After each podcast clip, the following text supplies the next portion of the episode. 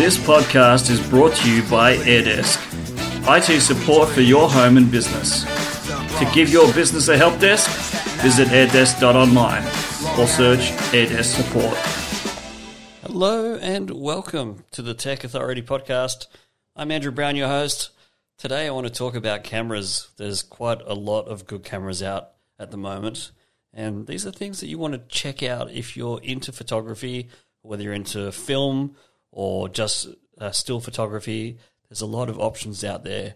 Now I'm going to talk about a couple of different options. I've got three options for you at the minute, and these are high end spec cameras.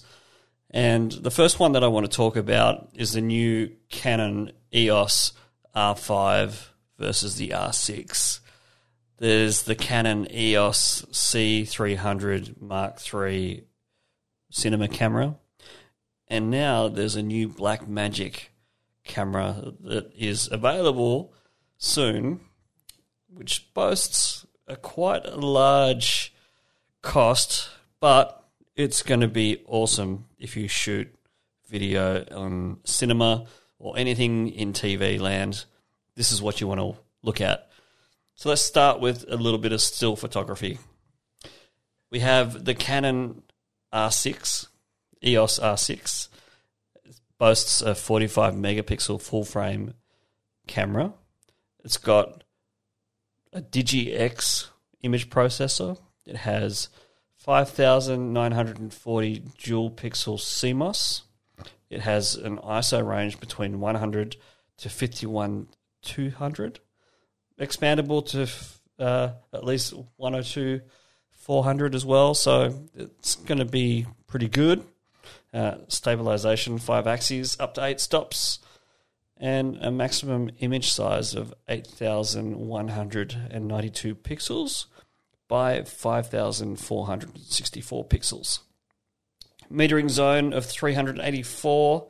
It does 8K, which is awesome, at 30 frames per second, 24 frames per second, 4K at 120 frames per second, 100 frames per second, 60 frames per second, 50 and 30, and the standard 1080p at 60 frames per second, all the way down to 24. It's got a viewfinder. Most cameras do. It has one uh, compact flash and one SD card. It's got an LCD. It does 12 frames per second mechanical shutter and 20 frames per second electronic shutter. It's got Wi Fi built in with 5 gigahertz and 2.4 gigahertz, Bluetooth, USB C, a micro HDMI ca- microphone, headphone output, and a remote option, flash sync, gigabit Ethernet, which is awesome and it's worth checking out.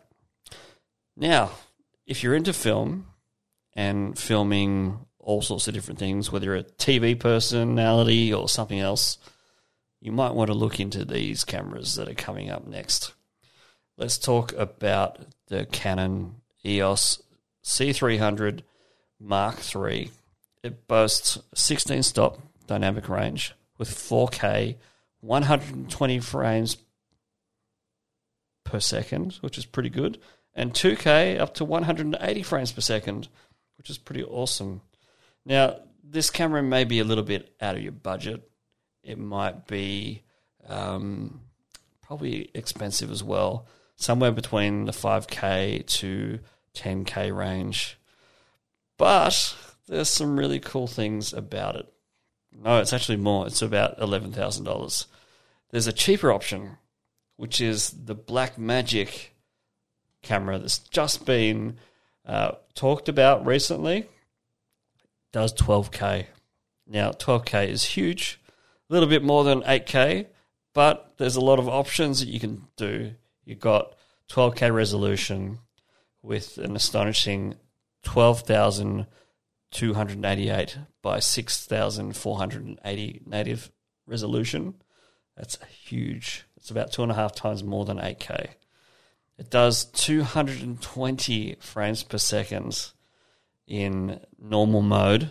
In Super 35, Uh, you can do up to 60 frames per second in 8K, 110 frames per second, and Super 16 up to 120 or 4K up to 220 frames per second. Pretty good. It supports any pro lens mount, whether it's a Nikon or a Canon lens, it'll work. It has four memory cards, allows you to record to external USB drives, 14 stop dynamic range, built in ND filters. You can edit 12K on a laptop if you've got a powerful laptop. It has a 4 inch touchscreen. It has external controls. It's got all the professional connections and standard connections that you'd want, and it can have a handheld, handheld or shoulder mount connection. Pretty good. Thanks for listening.